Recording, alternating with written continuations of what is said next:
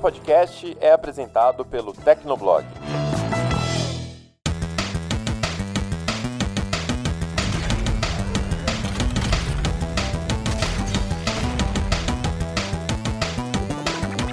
Fala galera, tá começando mais um Hit Kill, o podcast de games do Tecnoblog. Eu sou a Vivi Werneck. E eu sou o Felipe Vinha. E eu sou o Murilo Tunholi. E hoje a gente tem a participação do Vitor Toledo, da equipe do Tecnoblog. Tudo bom, Vitor? E aí, pessoal, tudo ótimo, Vivi? Detalhe que ele só cumprimentou a mim, né?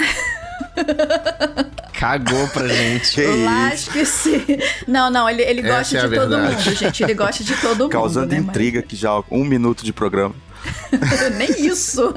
Mas por que que o Vitor tá aqui, né? Porque nesse hit kill é melhor você apertar os cintos, sobe o som do carro e pisa fundo no acelerador, porque a gente vai falar de jogos de corrida, mais especificamente sobre automobilismo virtual, que tem uma diferença. E o Vitor vai explicar isso pra gente já já. Mas antes eu gostaria de agradecer a todo mundo que tá curtindo, compartilhando, comentando e se inscrevendo no Hit Kill. E gostaria também de enfatizar que se vocês tiverem sugestões para os próximos programas, críticas positivas, recadinhos do coração, manda pra gente em hitkill@tecnoblog.net ou comenta lá no post que vai ficar no Tecnoblog ou caça a gente nas redes sociais. E sem mais delongas, fique até sem ar, vamos ao programa.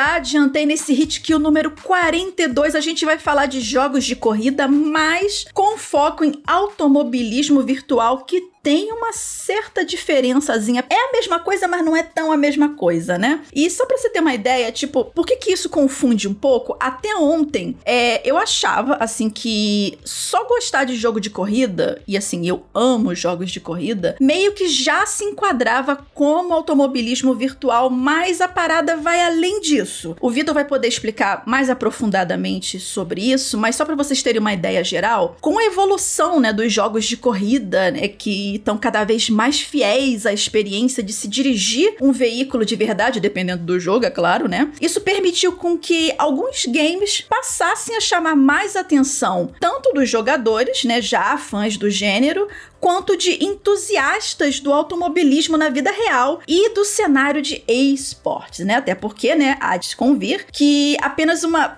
bom, só uma minoria muito, mas muito privilegiada, né? Diga-se privilegiada financeiramente, né, tem condições para bancar, né, colecionar carros na vida real, né? Ou assim, correr profissionalmente. Não é todo mundo que tem condição para isso, né? Então vamos botar assim, uma minoria, minoria mesmo. O que você tá falando, Vivi? Minha coleção de Ferrari aqui na garagem, Ixi, todo fala mundo tem. baixo, menina aí. Tá, tá, ó, exposed, meu Deus do Você céu. tá achando? Ô, eu, te- eu tenho meus três Tesla aqui que eu tenho Ah, guardados. então peraí que eu vou pegar minhas Nossa. Lamborghini. Calma aí, gente. Ah, Ah, minhas poxa, Lamborghini coisa rebaixada pouca. aqui. A Lamborghini já é rebaixada, né? Pra você ver como é que eu entendo. Enfim, vamos voltar aqui.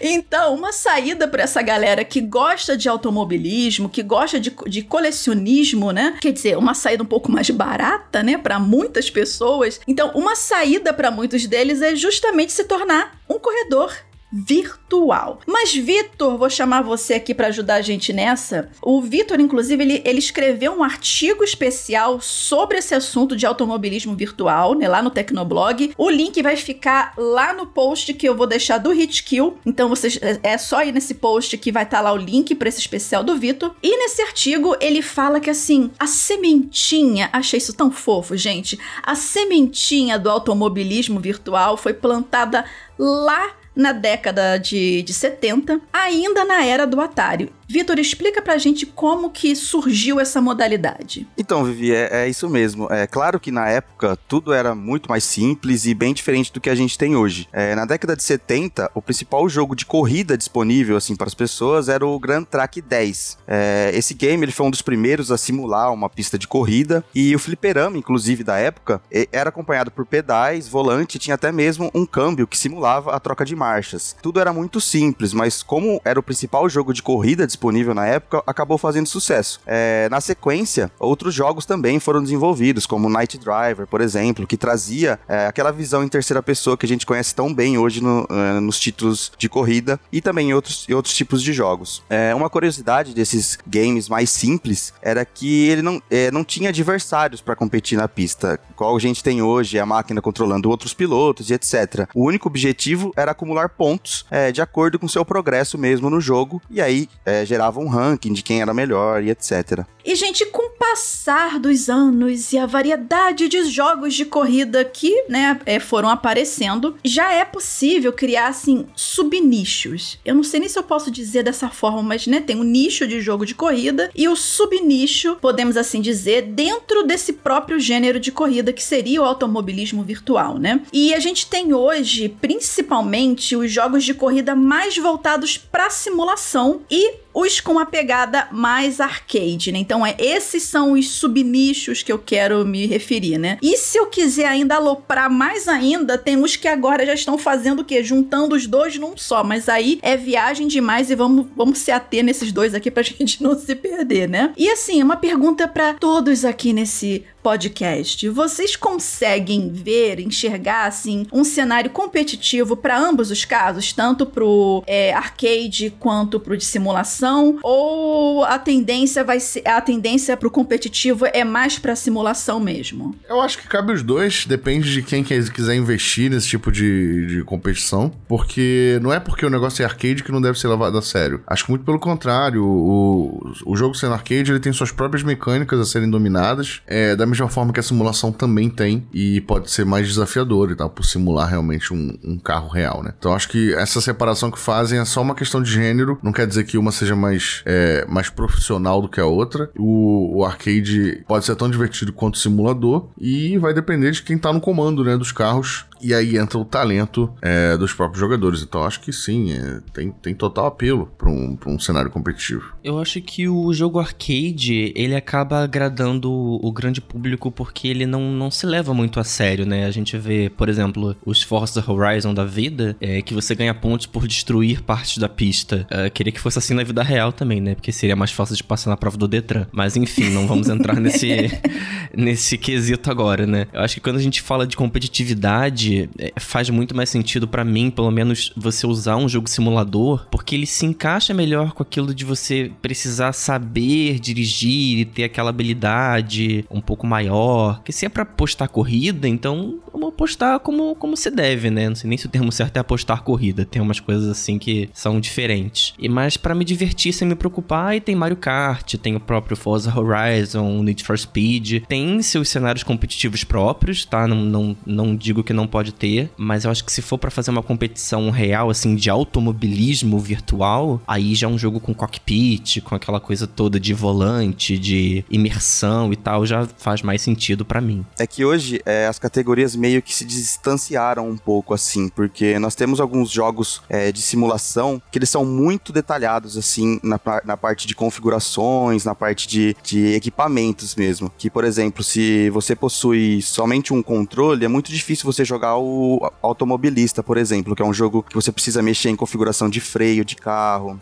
balanceamento de pneu e essas coisas. Então, é, os jogos mais, mais arcades, eles podem sim ser levados para competitivo, mas não numa competição mais oficial, assim como posso dizer. Por exemplo, o jogo da Fórmula 1, a própria organização da Fórmula 1 organiza um campeonato de Fórmula 1 virtual, é, com as equipes, é, oficiais mesmo que participam da competição. E o jogo é levado como se fosse mesmo o campeonato de Fórmula 1, sabe? Entendi. E aproveitando que vocês estavam que vocês falaram de acessórios, de volante, aquela coisa, né? Me lembrou que assim, é, jogar games de corrida assim no controle, eu já joguei muito também no teclado, né? Especialmente na época do Need for Speed Underground 1 e 2, que eu amo, eu amo esses dois jogos. Inclusive, até uma, uma opinião que pode se tornar um pouco impopular, para mim foram os melhores Need for Speed, né, os Underground 1 e o 2, apesar do... Com certeza. Né? Pô, não, gente, a trilha sonora é maravilhosa também. Então eu joguei no teclado na época, né, então você ficava ali nas setinhas desesperadamente tentando fazer as curvas, mas é aquela coisa, né, gente, nada se compara àquela sensação de você montar aquele mini cockpit em casa, né,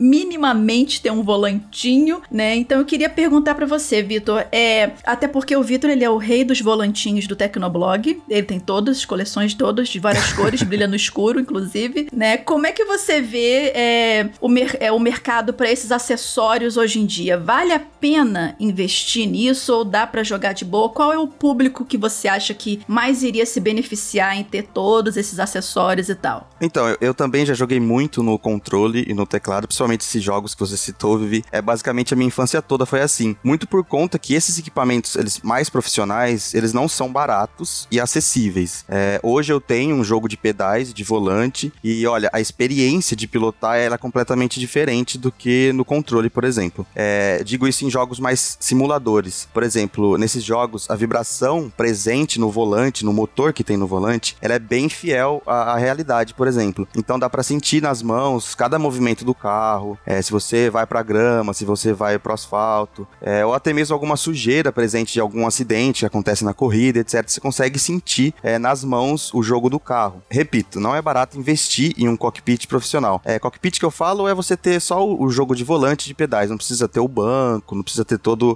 os aparatos é, de um carro mesmo. Até porque isso você improvisa, né? Com sofá, cadeira. Isso, exatamente. É, mas para quem procura uma experiência assim mais fiel à realidade e também quer aproveitar o máximo dos recursos oferecidos pelos jogos, é, vale muito a pena investir sim. Além, é claro, que se você procura se profissionalizar como um piloto virtual, vai ser necessário fazer esse investimento, porque os campeonatos é, aqui no Brasil e também lá de fora, eles exigem esses acessórios para que todos os pilotos tenham a máxima experiência e consigam usufruir de todos os recursos que os jogos oferecem, né? Queria fazer uma, uma leve exposição aqui que eu tenho muito sonho de comprar um cockpit para jogar Euro Truck Simulator, para me sentir um, um verdadeiro caminhoneiro, mas Cara, a Euro Truck Simulator é fenomenal, é né? muito bom. Tem toda uma comunidade em volta. Tem galera que faz lives totalmente simulando como se fosse um caminhoneiro durante a noite, assim. É muito, é muito incrível esse jogo. Eles colocam a iluminação assim na frente deles e tal, e vão dirigindo amarradão. Nossa, meu sonho fazer isso. Mas eu, eu tenho um amigo que ele é apaixonado por simuladores de corrida, principalmente o, o Fórmula 1 2021 e tal. Nem sei se já tem o 2022. Ele não, não tem muita condição financeira folgada, né, para comprar um cockpit completo e tal, mas ele sempre teve o sonho de ter o banco de corrida,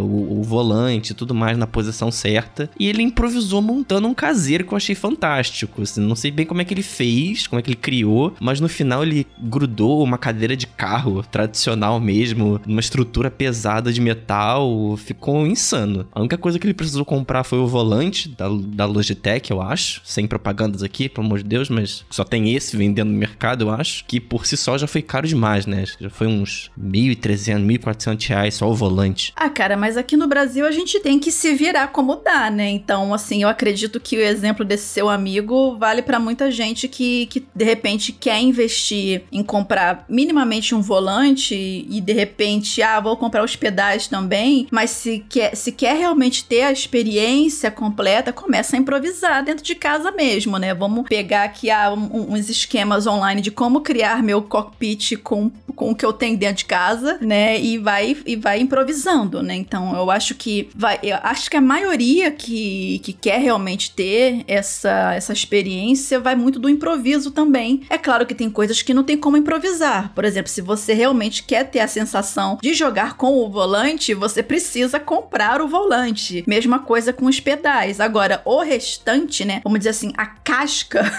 Do, do cockpit, você improvisa dentro de casa para poder acom- acomodar bem o volantezinho. Por exemplo, eu se eu fosse comprar um volante, é impossível de colocar aqui na minha mesa. Eu teria que improvisar algum lugar para poder botar, né? E etc e tal. Mas o Vitor é, começou falando aqui sobre a questão dos campeonatos e da importância de você ter um volante, no caso de ter um mínimo, né, de acessórios para você poder participar dos campeonatos, inclusive aqui no Brasil. E eu queria puxar esse gancho dos esportes do, né, na parte do automobilismo virtual com os esportes. E assim, eu, pelo você me corrija, por favor, se eu estiver errada, mas eu não vejo a gente falar tanto assim, de uma forma geral, sobre campeonatos rolando, especialmente aqui no Brasil, né, de jogos de corrida, me- da mesma maneira que a gente escuta, por exemplo, falar de CBLOL e campeonatos de, de CS. Como é que funciona mais ou menos esse cenário competitivo, né, é, é mundial e aqui no Brasil? Então, é, ao redor do mundo, é, os campeonatos eles são muito mais conhecidos do que aqui aqui no Brasil, inclusive com premiações multimilionárias para as equipes que participam, que se inscrevem e conseguem ter o, a pontuação necessária para participar desses campeonatos. É, como eu disse anteriormente, na Fórmula 1, a Federação Internacional de Mobilismo organiza todo ano um campeonato que acontece simultaneamente com a Fórmula 1 real, é, inclusive com as mesmas equipes, da, é, como, como Ferrari, Mercedes e as outras outras oito que participam do, da competição. É, essas equipes elas fazem seletivas internas é, em seus países, por exemplo, a Ferrari faz na Itália, a Mercedes faz na Alemanha, é, e os melhores pilotos eles ganham um contrato profissional para representar a equipe nessa, nesse campeonato de Fórmula 1 virtual. É, aqui no Brasil é um nicho mais específico é, e o mercado é um pouco menor e limitado. É claro que temos algumas equipes é, se eu não me engano, a equipe do Corinthians já chegou para patrocinar uma dessas, um desses times para disputar os campeonatos da, da Porsche Cup aqui no Brasil, é, mas nada comparado à profissionalização lá de fora. É, no meu especial que eu, que eu publiquei um tempo atrás, eu pude conversar com o Rodrigo Wizard, que ele é dono do portal Fórmula 1 Brasil Club, é, que é o, um dos maiores portais assim que reúnem campeonatos de automobilismo virtual. É, o site foi um dos pioneiros na organização desses campeonatos virtuais é, e hoje eles conseguem ter uma certa visibilidade assim no assunto. A plataforma ela conta com diversas categorias, se eu não me engano, eles fazem quatro campeonatos ao longo dos 12 meses. É, tem diversos torneios, modalidades diferentes, é campeonato de Porsche, campeonato de Fórmula Indy, campeonato de Fórmula 1, e eles conseguem até mesmo fazer divisões é, para poder separar esses pilotos pelo nível de habilidade. Então, se você se cadastrar lá no portal, você vai começar na divisão mais baixa, aí de acordo com suas participações no campeonato, você consegue conseguir é, pontos para subir para, por exemplo, bronze, prata, ouro, diamante, etc. É, inclusive, esse mesmo portal, o Fórmula 1 Brasil, Brasil Club, é, já chegou a organizar o campeonato oficial da BMW no Brasil e da Stock Car, por exemplo, que aconteceu também com, inclusive com alguns pilotos muito conhecidos, como Rubens Barrichello, Felipe Massa, que, que participaram é, desses torneios. É, e, e, aproveitando o gancho que você falou de Fórmula 1, eu, eu tava lendo justamente também, me informando sobre isso no seu especial, que algumas equipes de Fórmula 1 usam é, é, simuladores de corrida, jogos de corrida, para poder treinar os pilotos também, né? Porque não é sempre que você tem lá um, uma pista, uma Mônaco à sua disposição para você poder treinar, né? Então, é, você chegou a conversar, né, Vitor, com alguém que treina dessa forma, né, virtualmente, né? E assim, como é que é essa experiência para essa pessoa que você entrevistou e quanto que pode mais ou menos custar um cockpit desses? Aí realmente é um cockpit para simular um carro de corrida, né? Então você já pode imaginar que o negócio é um pouquinho mais puxado financeiramente. Mas fala aí, Vitor. Então, é, essa era uma dúvida que eu sempre tive e graças ao especial eu consegui é, tirar essa dúvida, sanar essa dúvida. É, não sei se algum ouvinte também já teve, é, sobre os, os simuladores é, usados pelas equipes oficiais de Fórmula 1, por exemplo. A gente sabe que as equipes elas fazem a simulação antes da corrida para chegar lá na hora e não ser surpreendido por nada. É, então eu fui atrás de um piloto brasileiro para tentar sanar essa dúvida. É, o Pietro Fittipaldi, ele é o piloto reserva da Haas, uma das equipes que competem na categoria. E ele também tá sempre fazendo algumas lives na Twitch com seu irmão Enzo, jogando simuladores como Fórmula 1, Assetto Corsa, por exemplo. E eles, eles fazem essa transmissão, jogam no canal do YouTube também. Eles são bem interativos nessa parte. É, ele se mostrou muito prestativo nos e-mails que eu enviei, e então eu consegui agendar um bate-papo com ele. É, de acordo com o Pietro, é, todas as equipes de Fórmula 1 possuem seu próprio simulador, mas eles são completamente diferentes do que a gente tem em mente, do que a gente pode ter na nossa casa, por exemplo. Que eles têm uma equipe de engenharia toda por trás e eles constroem do zero toda a estrutura é, para que aquilo seja mais fiel possível à realidade. Então eles não usam, um, por exemplo, um software, algum jogo específico. Eles constroem toda a infraestrutura para que seja mais fiel às pistas que eles vão competir ao longo da temporada. O Pietro me disse, inclusive, que pode chegar na casa dos 15 milhões de dólares o investimento. Mas oi, Exatamente, 15, 15 milhões de dólares. Enquanto que um simulador da Logitech que a gente tem acesso aqui no Brasil custa na casa dos 1.500 reais, entendeu? Então é completamente diferente do que a gente pode ter acesso. E só retomando é, rapidinho o que você falou sobre né, os campeonatos que são organizados pelo site o Fórmula 1 Brasil Clube, é, uma dúvida que me surgiu foi: é, você falou que tem a questão da. Ah, você pode entrar, digamos, eu me inscrevi agora. E você tem as categorias, você começa pela mais, uh, a mais básica e vai subindo e tal. Como que essa classificação é feita? Eu tenho que, por exemplo, chegar no site e falar, olha, eu joguei por tantas horas o jogo tal, ou é a partir de campeonatos que são organizados virtualmente, ou eu tenho que estar presencialmente em algum lugar para ser avaliada? Então, é, os campeonatos eles são feitos é, de maneira remota, então cada equipe, cada, cada um seu, na sua residência mesmo, e a partir do momento que você se inscreve em um desses campeonatos, você é jogado para divisão mais baixa. Então você faz a sua inscrição, eu acho que tem alguma taxinha lá que você precisa pagar para poder ter acesso. É, você, sei lá, você fala o como você quer seu carro, eles personalizam seu carro e etc. E, e de acordo com o seu desempenho nos campeonatos, por exemplo, se você, ah, ganhei meu primeiro campeonato, então você acumula um determinado número de pontos. E essa pontuação ela vai acumulando e você vai conseguindo subir de ranking é, de acordo com a sua experiência mesmo, entendeu? Então a gente já tem casos de piloto que começou lá de baixo e depois de um ano já estava na, na, divisão mais alta porque disputou os quatro campeonatos e foi bem. Então é tudo pela sua, pela sua experiência mesmo na plataforma e competindo com outros pilotos.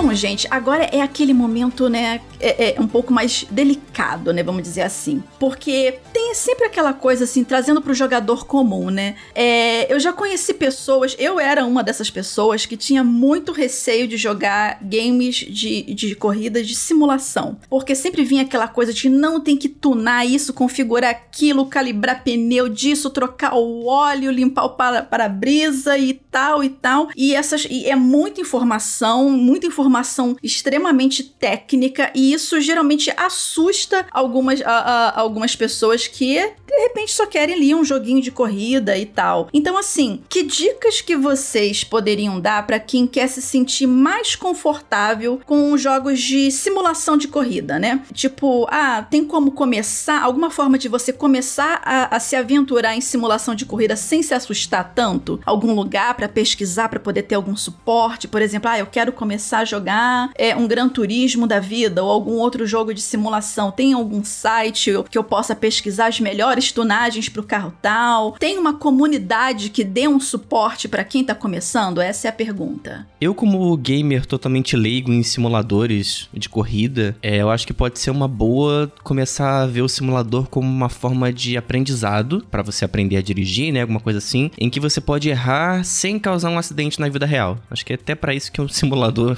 serve, né? Numa autoescola, por exemplo. Porque o jogo simulador já é um gênero muito nichado. Então você tem que ter um certo gosto pela coisa para dar aquela clicada inicial. Acho que não, você não tem como, ah, não gosto de nada relacionado ao automobilismo, vou pegar aqui um Gran Turismo, um Fórmula 1 e vou gostar de cara. Acho muito difícil. É possível, mas é para quem não curte mesmo, é um pouco mais difícil quebrar essa barreira. O que, que você acha aí, Vitor? É, é exatamente isso. É, para você ter acesso é, de princípio a um desses jogos, o ideal é que você já curta automobilismo, pelo menos um pouquinho, assim, aquela chama do, de, da emoção de dirigir um automóvel, por exemplo. Porque senão você vai passar raiva, sério.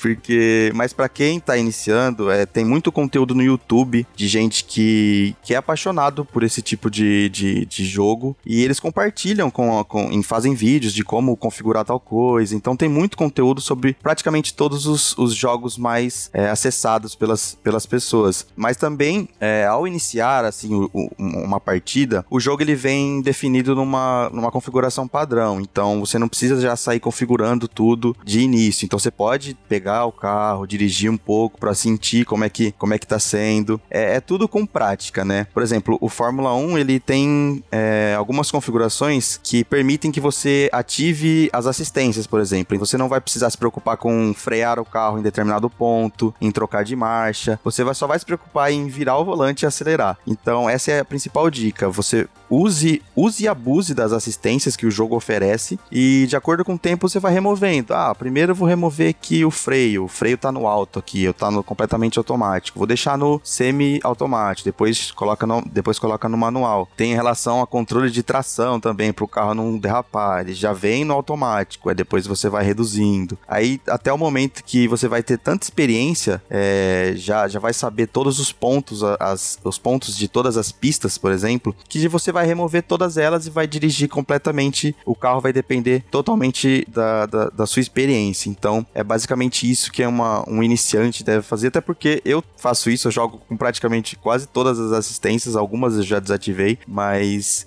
é prática. Vinha, você curte simulador de corrida ou tem uma pegada mais arcade assim? Eu sou totalmente arcade. Se me botar um simulador para jogar na minha frente, eu jogo. É, em eventos, quando tem aquele cockpit maneiro e tal, para sentar e jogar, jogo, porque eu, eu acabo me divertindo. Mas eu não sei dirigir na vida real, eu não sei princípios de direção. Então, assim, entendo de física básica. Isso me basta. Então, mas por isso eu sou totalmente arcade. Eu me divirto mais com jogos de arcade. Normalmente, jogo de corrida para mim é um tipo de jogo que eu sento, jogo por algumas horas, assim, sem tentar me levar muito a sério. E o que eu consegui, eu consegui. O que eu não consegui, eu deixo pra próxima sessão. Só pra como é que se fala? Pra me, me distrair mesmo, né? Pra, pra tirar um tempinho livre, eu não tenho nada pra fazer e eu tô meio de saco cheio de jogar outros jogos mais complexos. Eu sento, jogo um Forza, né? Um Forza no Horizon novo que saiu e jogo até o Horizon Chase, que, tipo, é um jogo super simples, né? De corrida. É, eu acho que ele vai além de simulação em arcade, ele é simplesmente um joguinho retrô muito bacana. É... Então, tipo, eu sou esse tipo de jogador, né? Mas eu não, não, não desgosto de jogos de simulação por muito tempo, inclusive no meu PS3, falecido PS3, eu joguei demais o Gran Turismo. Eu tinha o Gran Turismo, eu gostava. Joguei demais e foi um dos, jogos, um dos meus jogos favoritos, né? Na época eu só tinha o PS3. Então eu gosto, mas é, realmente prefiro arcade, ainda que eu não tenha nada contra. Né? Engraçado que assim, para mim, eu no início eu era muito mais arcade, né? Então, tirando obviamente os jogos de corrida que todo mundo já passou na, na vida, né? Eu, bom, meu primeiro jogo de corrida foi Enduro. Acabei de denunciar a minha idade fortemente aqui, mas fazer o que, né? Sobre isso, né? Mas assim, eu comecei a realmente pegar gosto por jogos de corrida na época do Need for Speed, né? No, no o primeiro Need for Speed Underground, que eu joguei no PC, e o, o Need for Speed Underground 2, que eu também joguei no PC, né? Aquela experiência maravilhosa, completamente robótica de você tentar fazer as curvas, por exemplo, pra direita, apertando o direcional, é, a setinha para cima e da direita ao mesmo tempo. Que aí você simulava um arco pra direita e vice-versa pra esquerda. Olha, era uma coisa louca, mas eu me divertia muito. E o Need for Speed Underground, ele começou a, a, a despertar em mim esse gosto por modificação no carro, porque ele permitia você fazer isso, né? Inclusive tinha uma comunidade, um blog na época é, especializado em, em skins para você colocar no seu carro. Inclusive você podia criar esse, ele, eh, criar essas skins. Eu tinha uma skin própria que eu criei para os meus carros e você mandava pro, pro blog para poder compartilhar com as outras pessoas. Era o tanto que eu gostava de fazer isso. Então muita coisa que eu sequer imaginava de carro eu aprendi entre aspas, ou sem aspas também, jogando na época, começando com o Need for Speed Underground 1 e 2, aquela questão de, ah, e, e só tinha os nomes em inglês, né? Então, tipo, é, side skirts, né? Que é aquela lateral do carro que você podia modificar também, front bump, que você, a parte da frente do carro que você podia modificar, eu só sabia os nomes em inglês, porque só tinha em inglês, e você podia modificar, claro que de uma forma mais rudimentar, porque a, a pegada do jogo era o arcade, você podia modificar também a, a, motor do carro, frenagem, essas coisas do tipo. E por que, que eu estou dizendo tudo isso? Porque esse jogo me ajudou a, a, a gostar tanto do arcade que eu já gostava, mas começar a me interessar pelos simuladores de corrida também. Só que eu sempre fui um pouco receosa de começar um jogo de simulação de corrida real, porque era informação demais para mim que não, não sou tão aficionada por carros na vida real, vamos dizer assim. Eu gosto das corridas, mas eu não gosto ali do carro na vida real. Bom, como é que eu não gosto de um carro na vida real? Bom, eu não sei dirigir, né? Então, assim, tudo que eu sei de direção eu aprendi no videogame, né? É, não sei se muito bem se isso aplica na vida real, mas enfim, tá lá. E graças a essas modificações que o Need for Speed me, me permitiu na época, eu comecei a me interessar por simuladores de corrida e comecei a me aventurar em jogos de simulação também. Joguei alguns Gran Turismos, não fui muito bem sucedida, mas assim, eu tenho uma paixão, uma paixão imensa pro, por, por games de corrida. E é nessa pegada aí que o Vinha falou. Às vezes você tá ali, tá jogando um jogo mais complexo ou teve um dia estressante, você abre um joguinho de corrida. Eu tava jogando muito Forza Horizon 5, dá umas voltinhas, compete um pouquinho, faz umas, umas modificações ali no carro, uma e outra e tal, e vida que segue. É, o, o jogo da Fórmula 1, por exemplo, ele tenta trazer mais essa pegada no meio termo entre os jogos arcades e os simuladores, porque o jogo da Fórmula 1, ele é muito jogado por quem é fã da, da categoria, porque o jogo é muito similar em configurações que os próprios engenheiros fazem é, nos, próprios, nos carros oficiais mesmo. Então o jogo ele te coloca como um manager, que você pode contratar pilotos, manter sua própria equipe, no lugar do engenheiro, porque você vai conseguir mexer no, nos carros de acordo com a pista que você for pilotar, porque tem essa também. Cada pista, cada autódromo é, tem um tipo de configuração certa para você ter o melhor desempenho. Então é isso que faz, fazem os fãs ficarem ainda mais apaixonados, porque não é uma coisa tão monótona. E também te coloca no papel como um piloto, né? Porque você precisa dirigir. É, recentemente, no último lançamento, é, o último Fórmula 1, ele teve. Eles adicionaram um modo história. Então, nesse modo, você não precisa se preocupar tanto com essas configurações, assim. É, o jogo ele te coloca em, em, certas situações que podem acontecer durante as corridas e traz é, personagens para tentar trazer esse, esse público mais mainstream, assim, não deixar tão nichado para quem só gosta da categoria. E você? Agora eu vou jogar a pergunta para você que tá ouvindo esse Hit Kill. De que tipo que você prefere? Simulador, arcade ou dois em um? Você já teve interesse ou já participou de algum campeonato? Conta pra gente em hitkill.tecnoblog.net ou deixa um comentário no post que vai ficar lá no Tecnoblog.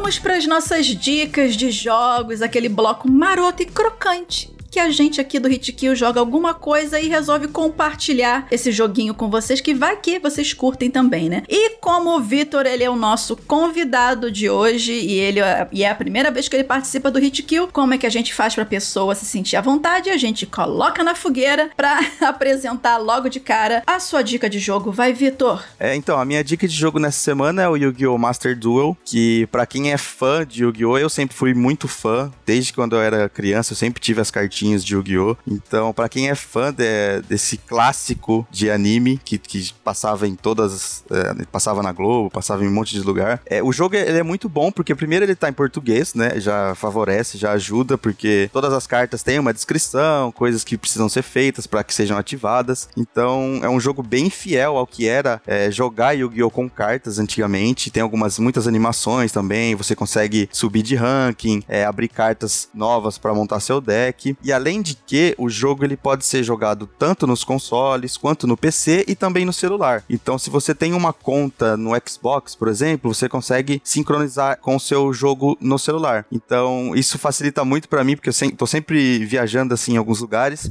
Então, é, eu jogo no, no, Xbox, mas também quando eu tô na estrada eu consigo jogar é, pelo celular. E então é o, é o, jogo que eu mais tô participando, mais jogando ativamente é, nos últimos tempos, assim. Detalhe que ele tá jogando no celular celular enquanto tá na estrada, mas ele não está dirigindo enquanto ele está jogando. Exatamente. É informação importante aqui. É, é bom deixar isso Segurança claro. no trânsito sempre, gente. Usem cinto de segurança. Por favor. Fala aí, Vinha, qual é a sua dica de jogo dessa vez? Minha dica de jogo é uma dica sombria. É uma dica de vingança. Oi, gente, nossa, que macabro. Eu, esses dias eu assisti o filme novo do Batman, do Robert Pattinson, que inclusive é um filmão, tá? E aí na empolgação, é, eu queria jogar alguma coisa de novo com o personagem. E como eu já cansei de jogar os Arkans, né? O Batman Arkham City, o Arkham Asylum e o, o Arcanite a gente desconsidera, porque é uma merda, eu resolvi instalar o Batman da Telltale, que é um Batman é, que meio que passou despercebido por algumas pessoas. Teve até uma continuação, mas o primeiro jogo é bem legal. E, inclusive, eu queria avisar que muita coisa do filme foi tirada desse jogo, tá? Então, se você não jogou ainda, ou se você jogou e ainda não viu o filme, é... recomendo ficar de olho nas ligações. Tem muita coisa é, do novo filme que veio daqui desse jogo, com toda então, certeza. Peraí, então é melhor você assistir o filme primeiro e jogar depois, ou tem spoiler de alguma coisa? Não, não, não, não, não. Pode, pode jogar de boa. Só, só tô falando assim, tem muita coisa inspirada que veio desse jogo. Então, quem jogou vai, vai ver muitas ligações interessantes acontecendo, né? E é um jogo incrível, é um jogo point and click, mas tem também sequências de combate. Você, obviamente, controla o Batman e tem vários personagens da, da mitologia do Batman participando, vários vilões e tal. E, e o lance do detetive, né? O Batman é o detetive, então tem um, uma jogabilidade bem voltada para essa questão do Batman, do Batman ser um detetive, de investigar a cena de crime e tal, é, coletar provas e tal. Então é muito bacana, é um jogo muito subestimado. Ele vive em promoção, tá? No Steam e outras plataformas. Eu tenho ele no Amazon Games, porque a Amazon deu um, um mês de graça aí para quem assina Twitch Prime e tal. Então, mas vale a pena correr atrás, porque é um jogo divertido. Passou em branco para muita gente, muita gente nem lembra que existe, só lembra dos Arkans, é, porque são mais famosos e tal, mas mas é um jogaço. Principalmente esse primeiro, é, Batman da Telltale, eu recomendo muito. Vamos falar hoje de um jogo muito aguardado por muita gente, muito polêmico, dividiu opiniões, mas recebeu notas muito altas. Elden Ring. Uh. Elden... Uh. Vamos falar sobre o polêmico. Não, gente, eu, eu acabei de zerar ele, né? No momento da nossa gravação aqui desse hit kill, eu zerei ele tem dois dias, com cerca de 80 horas de jogo, então eu fiz muita coisa, assim. Eu derrotei dezenas de bosses, fiz muito conteúdo opcional. E assim, é um jogaço, é um jogo excelente da From Software, para mim é o melhor do que a From Software fez até hoje, apesar dos das dezenas de problemas técnicos que o jogo tem, isso eu não posso passar pano, porque eu, eu vejo muita gente falando assim: "Ah, mas se o jogo é divertido, então tudo bem ele ter problemas". Não, não tá tudo bem, gente. Tipo, a engine dele é datada, é, parece um jogo da geração passada. Eu até escrevi isso tudo no review completo no, do Tecnoblog, então por favor, vão lá ver minhas, minhas opiniões em detalhes. O link vai estar no post desse Hitkill.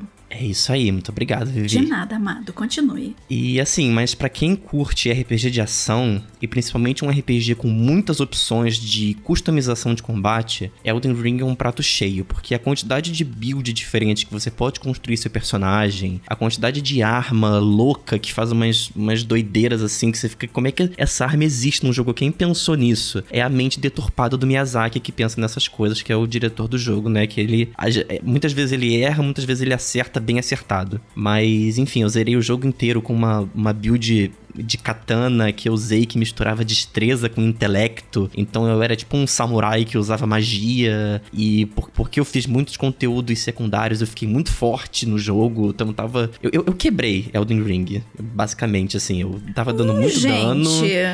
Eu quebrei o jogo. Quebrou. É isso. Quebrou a banca. Vou entrar no New Game Plus também quebrando tudo, quebrando, dando chute na cara de dragão, cortando todo mundo com minhas katanas duplas. Enfim, Elden Ring foi um jogo muito divertido, tem muitos problemas. Não recomendo jogar no PC por enquanto, que a otimização tá muito ruim no PC. Então, se você tiver um console, mesmo que for um PS4 ou um Xbox One, prefira lá.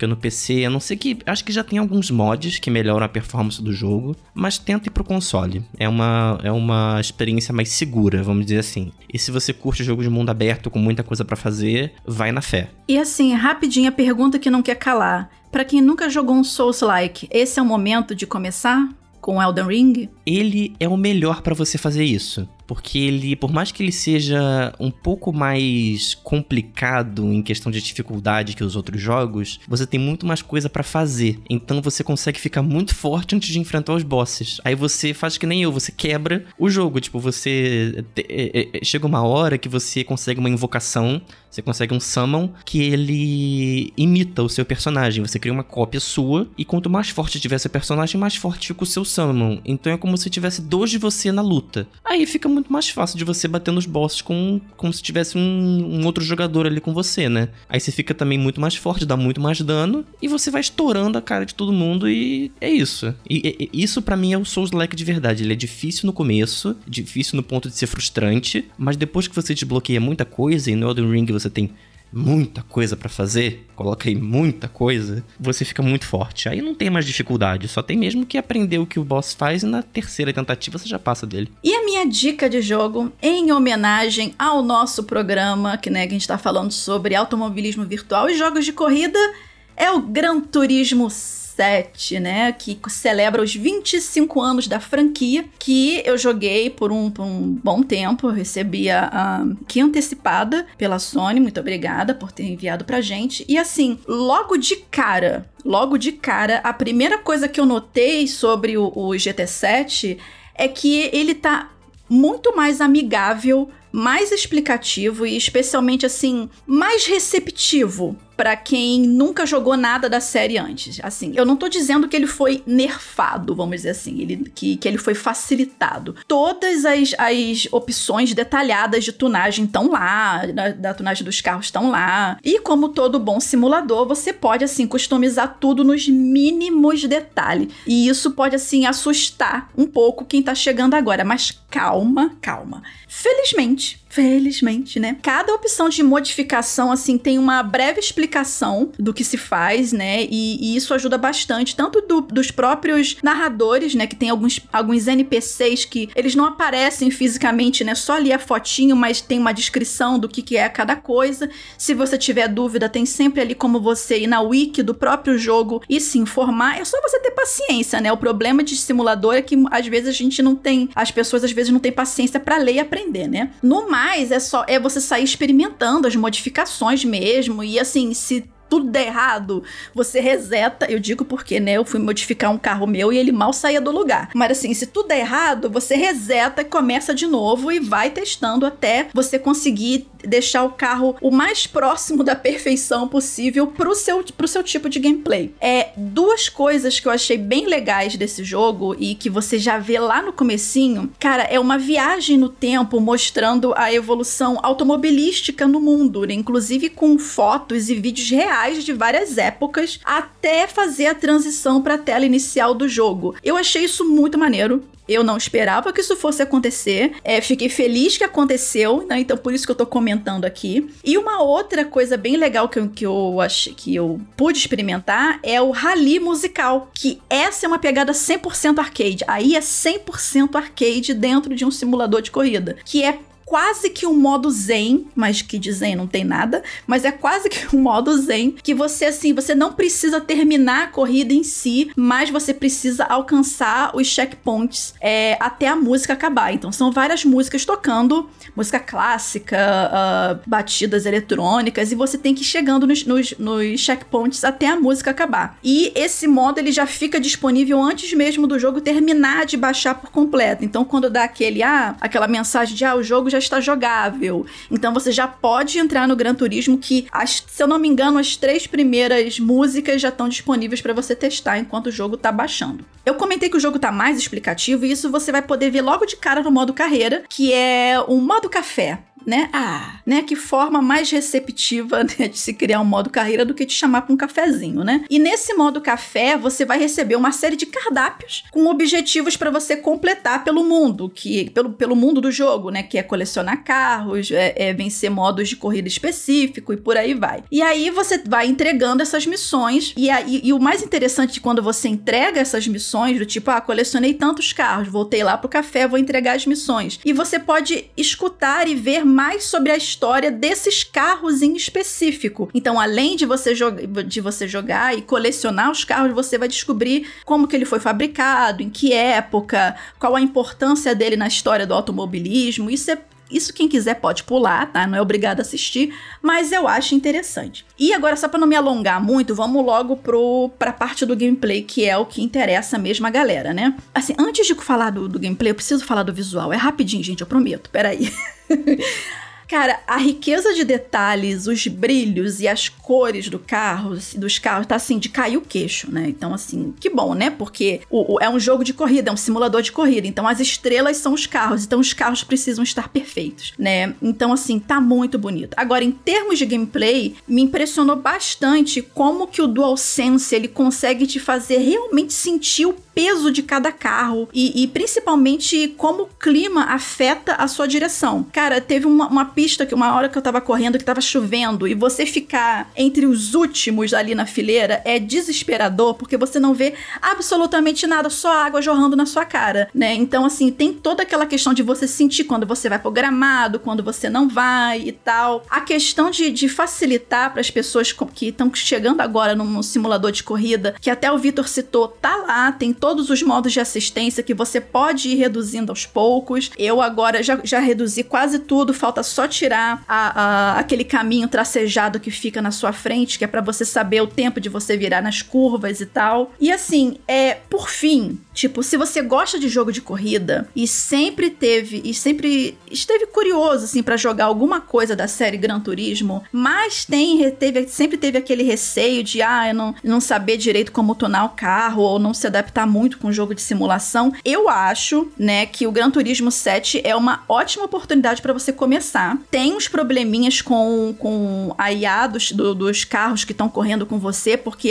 dá a sensação de que eles estão sempre ali em fila indiana, entendeu? Então eles podiam melhorar um pouquinho a inteligência artificial desses carros, porque para mim é um, um, ponto baixo, um dos pontos baixos, tipo, que poderia estar tá um pouco mais é, aprimorado, né? Até para você se sentir mais desafiado e tal. Mas assim, é, é tudo uma questão de você realmente se adaptar e tal. Mas eu tô gostando muito do Gran Turismo 7, mesmo sendo um jogo de simulação que não é tanto a minha praia, mas ele tá bem convidativo até para quem tem a pegada mais arcade. Então, vem, eu acho que você vai curtir também. E a questão, mais uma questão em relação aos níveis de dificuldade, eu vi algumas pessoas comentando que o jogo ele pode se tornar ele, ele pode se tornar até um pouco fácil mesmo no nível normal ou difícil. Isso tem como você calibrar. Se você quiser um pouco mais de, de desafio, é só você desativar todas as, as assistências e não tunar tanto o seu carro, vamos dizer assim, deixar ele um pouco mais padrão. Então você já aumenta um pouco mais o desafio para você, etc e tal. Mas no geral, é um excelente jogo, tanto para quem já curte jogos de simulação, porque tem zilhões de coisas para você customizar, e para quem curte arcade, eu acredito que vá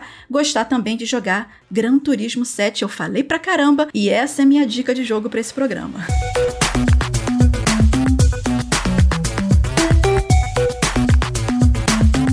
Chegamos ao final de mais um Hit Kill, esse Hit Kill número 42, que a gente falou sobre jogos de corrida e automobilismo virtual, né? E antes da gente terminar, né, é bom a gente dar os créditos, porque dá trabalho fazer esse programa. Quem produziu esse Hit Kill foi a minha pessoa, Vivi, com o auxílio das pessoas que participaram desta gravação. Muito obrigada a todos. E esse episódio foi editado pelo Ariel Libório e o Vitor Pádua fez a arte de capa. E antes da gente terminar, eu gostaria de convidar vocês a participarem desse bate-papo de jogo de corrida com a gente também. Manda sua opinião, qual é o seu jogo de corrida preferido? Você curte simulação?